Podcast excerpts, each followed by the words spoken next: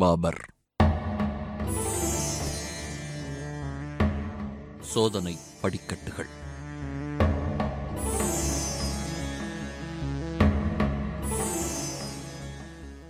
மன்னர் என்று அலச ஆரம்பித்துவிட்டால் பரம்பரையையும் சற்று ஆராய்ந்தாக வேண்டும் என்பது வரலாற்று மரபு.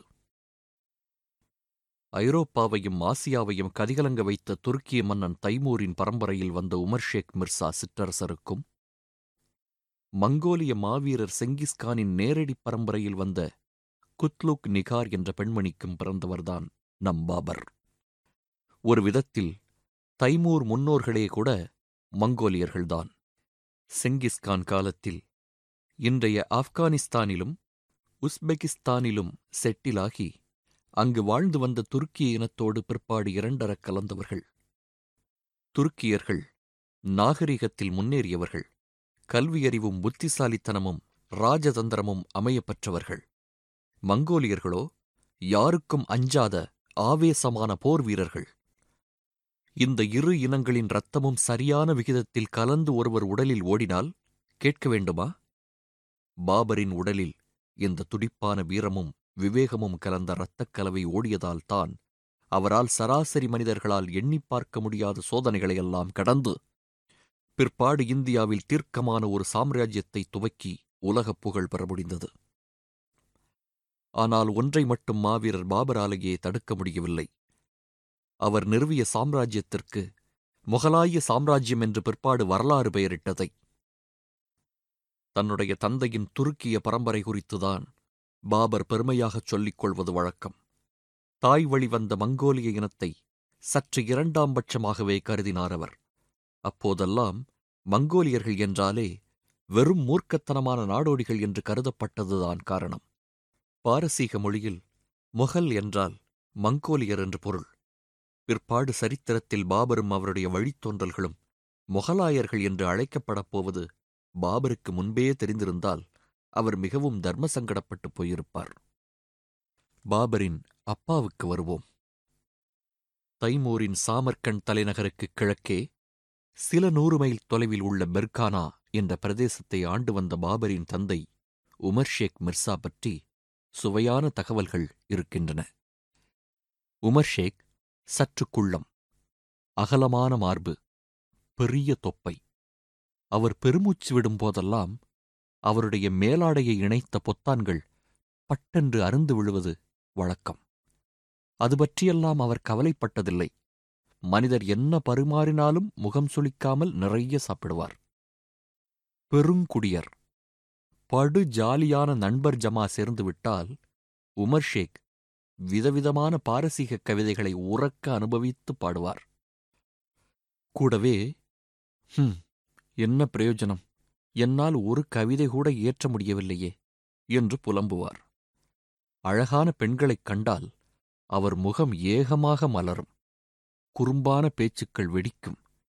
ஆனால் குத்துச்சண்டை என்று வந்துவிட்டால் உமர்ஷேக்கை எதிர்த்து யாரும் நிற்க முடியாது. அநேகமாக ஒரே குத்துதான் விடுவது வழக்கம்.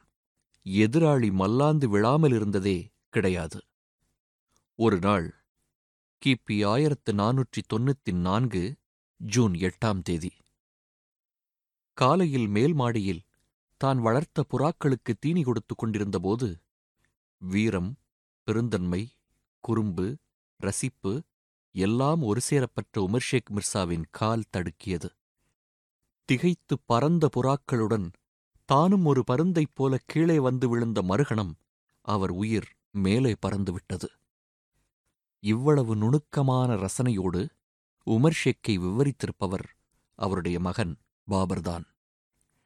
பாபர்நாமா என்ற உலகப் பிரசித்தி பெற்ற அவரது சுயசரிதையில் தந்தை மறைந்தவுடனே ஃபர்கானா சிற்றரசின் ஆட்சிப் பொறுப்பை ஏற்ற பாபருக்கு வயது பதினொன்று. தைமூர் ஆண்ட பரந்து விரிந்த சாம்ராஜ்யம் பல சிறு சிறு பகுதிகளாகச் சிதறி பிரிந்து போய் ஒவ்வொரு பகுதியையும் ஒரு சிற்றரசர் ஆண்ட காலம் அது. எல்லோருமே தைமூர் வழிவந்த பங்காளிகள்தான். நாமும் ஒரு தைமூர் ஆக வேண்டும் என்று ஒவ்வொருவரும் கனவு கண்டு வந்தவர்கள். உமர்ஷேக் இறந்து அவருடைய பதினோரு வயதுச் சிறுவன் ஆட்சிக்கு வந்திருக்கும் செய்தி கேள்விப்பட்ட உடனேயே அண்டை நாட்டு சிற்றரசர்கள் இருவர், அதாவது பாபருக்கு மாமன்மார்கள் படையுடன் பெர்கானாவை கைப்பற்ற வந்து சேர்ந்தார்கள். ஆட்சிப் பொறுப்பை ஏற்ற சில மாதங்களிலேயே தன் கம்பீரத்தாலும் கண்ணியத்தாலும் மக்கள் மதிப்பை பெற்றிருந்தார் பாபர். எல்லைக்குள் படை நுழைந்தவுடன் பதற்றமோ பயமோ காட்டாமல் படை வீரர்களையும் மக்களையும் கூட்டி, நாம் யாரும் ஓடக்கூடாது, எதிரிகளுடன் போர் புரிந்து அவர்களை தடுத்து நிறுத்தியாக வேண்டும் என்று கண்டிப்புடன் இந்த சிறுவர் முழங்கியது குறித்து எல்லோரும் பெருமைப்பட்டனர். பாபரின் தலைமையில் படை வீரர்களும் மக்களும் ஒன்று திரண்டு காட்டிய துடிப்பான எதிர்ப்பைக் கண்டு எதிரிகள் பின்வாங்கி திரும்பினார்கள். அதோடு நிறுத்திக் கொள்ளவில்லை பாபர். ஆலோசகர்களையும் படைத்தளபதிகளையும் அழைத்து, நாம் வெறுமனே பெர்கானாவில் அமர்ந்து கொண்டிருந்தால் இன்றில்லாவிட்டாலும் நாளை நாம் இதையும் இழக்க நேரிடும். ஆகவே சமர்கண்ட் நகரை நாம் கைப்பற்றி நம் பலத்தையும் செல்வாக்கையும் கூட்டிக் கொள்ள வேண்டும். அதற்கான படையெடுப்புக்கு ஏற்பாடுகள் உடனே நடக்க வேண்டும் என்றார். அந்த சமயம் பார்த்து சமர்கண்ட் அரசர் காலமானதால் அங்கே குழப்பமான சூழ்நிலை நிலவியது. இதுதான் தருணம் என்று முழங்கிய பாபர் தலைமையில் கிளம்பிய ஒரு படை சமர்கண்ட் நகரை அடைந்தது. அப்போது பாபரின் வயது பதிமூன்று. சமர்கண்ட் கோட்டை வாயிலை நெருங்கிய பாபர் கண்களில் வியப்பு. ஏற்கனவே அங்கே இரு படைகள் கோட்டை கதவை முட்டிக்கொண்டிருந்தன. பாபரைப் போலவே அண்டை பிரதேசங்களை ஆண்டு வந்த இரு இளவரசர்கள் தலைமையில் அவர்களில் ஒருவர் வந்திருந்தது அந்த ஊரில் வசித்து வந்த தன் காதலியை செல்வாக்குள் அவள் பெற்றோர் ஆட்சேபனையை மீறி தூக்கிக் கொண்டு போவதற்காக என்பதை விசாரித்து தெரிந்து கொண்டார் பாபர்.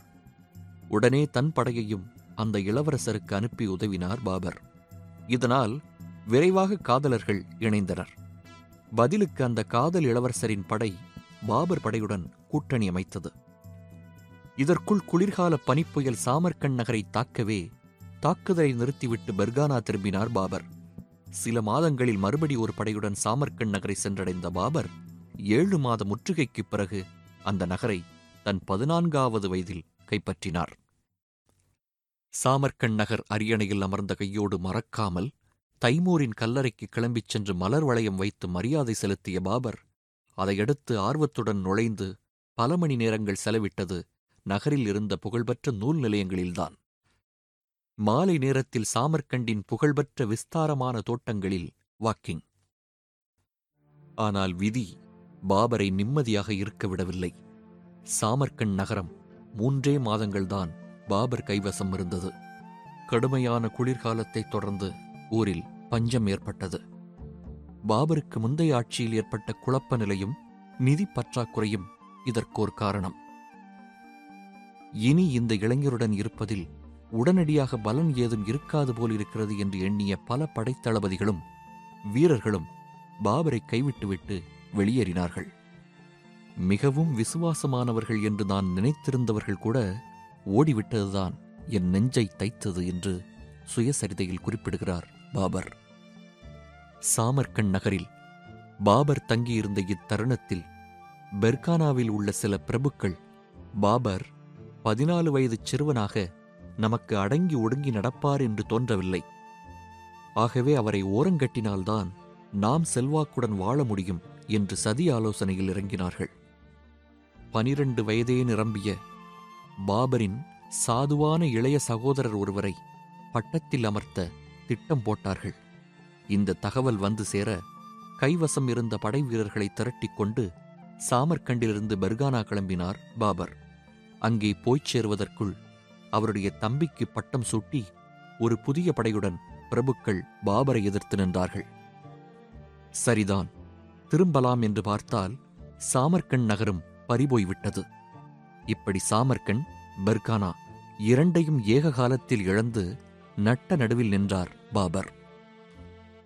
சில நூறு பேரே கொண்ட தன் சிறு படையுடன் பாலைவனத்தின் நடுவே குஜெண்ட் என்ற இடத்தில் சிறு மண்கோட்டைக்குள் புகுந்து கொண்டு குளிரில் நடுங்கியவாறு பாபர் சில மாதங்கள் கழிக்க வேண்டியதாயிற்று. எத்தனையோ சோதனைகளை சந்தித்துக் கொண்டிருக்கும் ஒரு பதினாலு வயது சிறுவனை ஆண்டவன் இப்படி தொடர்ந்து சோதிக்க வேண்டுமா என்ற எண்ணம் தோன்றியவுடன் என் நெஞ்சம் அடைத்து கொண்டது. மெல்ல நண்பர்களை விட்டு விலகி ஒரு மூலைக்குச் சென்று விம்மி விம்மி அழுதேன் என்று பாபரே குறிப்பிடுகிறார். பாலைவனத்தில் பரிதாபமாக சிக்கிக்கொண்ட பாபருக்கும் மற்றவர்களுக்கும் சாப்பாட்டுக்கே பிரச்சனை ஏற்பட்டது. கூட இருந்த வீரர்களுடன் இரவில் கிளம்பி பக்கத்து கிராமங்கள் மீது கெரில்ல தாக்குதல் நடத்தி உணவுப் பண்டங்களை கைப்பற்றிக் கொண்டு வரவேண்டியதாயிற்று.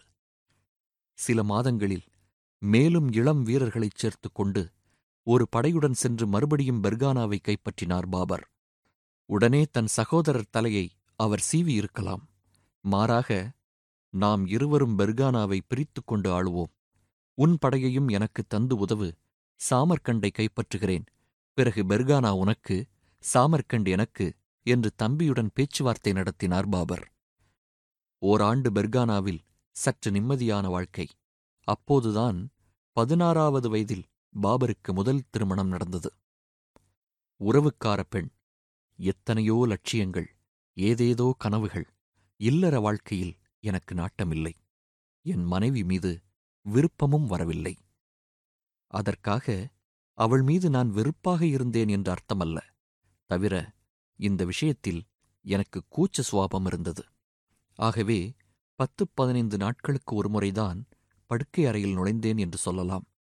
அதுவே பிறகு மாதத்துக்கு ஒரு முறை என்றானது. அதுவும் என் அம்மா என்னை கடிந்து கொண்டதால்தான் என்று குறிப்பிடுகிறார் பாபர். சில ஆண்டுகளில் வெறுத்துப்போன திருமதி பாபர் விட்டால் போதும் என்று கணவரை பிரிந்து சென்று விட்டதாக வரலாற்று குறிப்பு தெரிவிக்கிறது. கிபி ஆயிரத்து ஐநூறு. ஓரளவு வசதியாக படை சேர்ந்தவுடன் சாமர்கண்டுக்கு கிளம்ப பாபர் தயாரான போது விதி மறுபடியும் குறுக்கே கால் நீட்டியது. தைமூர் பரம்பரையில் வந்த ஷைபானிகான் என்னும் மூர்க்கமும் போர்த்தரனும் கொண்ட ஒரு நாடோடி மன்னர் முந்திக்கொண்டு சாமர்கண்ட் நகரை கைப்பற்றினார்.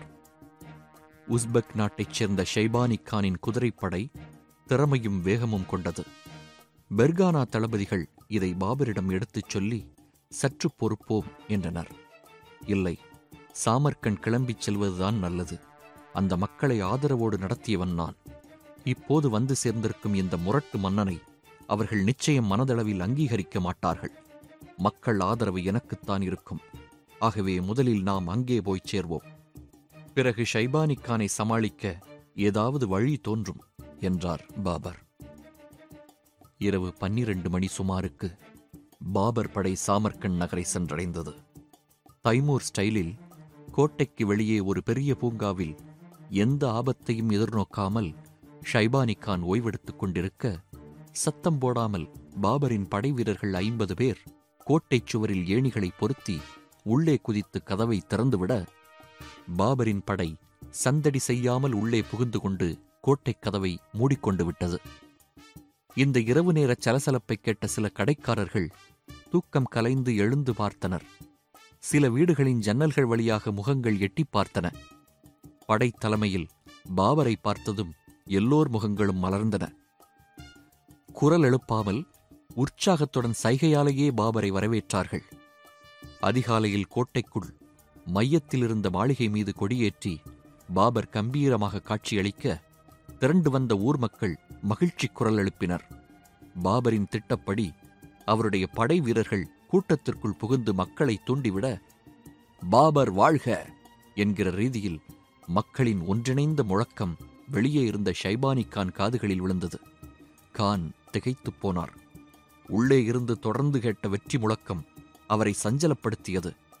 ஊரே திரண்டு வெளியே வந்து தங்களின் மீது பாயப்போகிறதோ என்று கற்பனை செய்து கொண்ட ஷைபானிகான் படை நகரை விட்டே வெளியேறிவிட்டது. ஆனால் ஷைபானிகான் லேசுப்பட்ட வீரர் அல்ல. ஒரு பெரும் படையுடன் சில மாதங்களில் திரும்பிய அவருடைய படை சாமர்கண்ட் நகரை சுற்றி வளைத்துக் கொண்டது.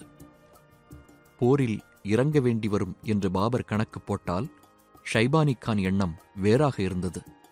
நேரடி மோதலில் இறங்காமல் வலுவான நெருக்கமான முற்றுகையில் இறங்கினார் ஷைபானிகான். சில மாதங்களில் கோட்டைக்குள் உணவு பண்டங்கள் தீர்ந்துவிட பாபரும் மற்றவர்களும் சாப்பாட்டுக்கு கழுதைகளைக் கொன்று அதன் இறைச்சியை சுட்டுச் சாப்பிட வேண்டிய அவலமான நிலை ஏற்பட்டது. பழையபடி நம்பிக்கை இழந்த சில படைத்தளபதிகளும் பொறுமை இழந்த வீரர்களும் சிறு சிறு கூட்டமாக இரவில் கோட்டையிலிருந்து வெளியே குதித்து ஓடிவிட ஷைபானிகானிடம் பாபர் வெள்ளைக்கொடி காண்பித்து சமரசம் பேச வேண்டியதாயிற்று. அந்த சமாதான ஒப்பந்த அடிப்படையில் தன் சகோதரி கான்சாதாவை ஷைபானிகானுக்கு வேண்டா வெறுப்பாக பாபர் திருமணம் செய்து வைக்க வேண்டி வந்தது. மறுநாள் இரவு பாபரும் அவர் தாயும் நெருங்கிய சகாக்களுடன் சந்தடி செய்யாமல் கோட்டையை விட்டு தப்பி வெளியேறினார்கள். இப்போது பாபரிடம் மிச்சமிருந்தது எதுவும் இல்லை, மன உறுதியை தவிர.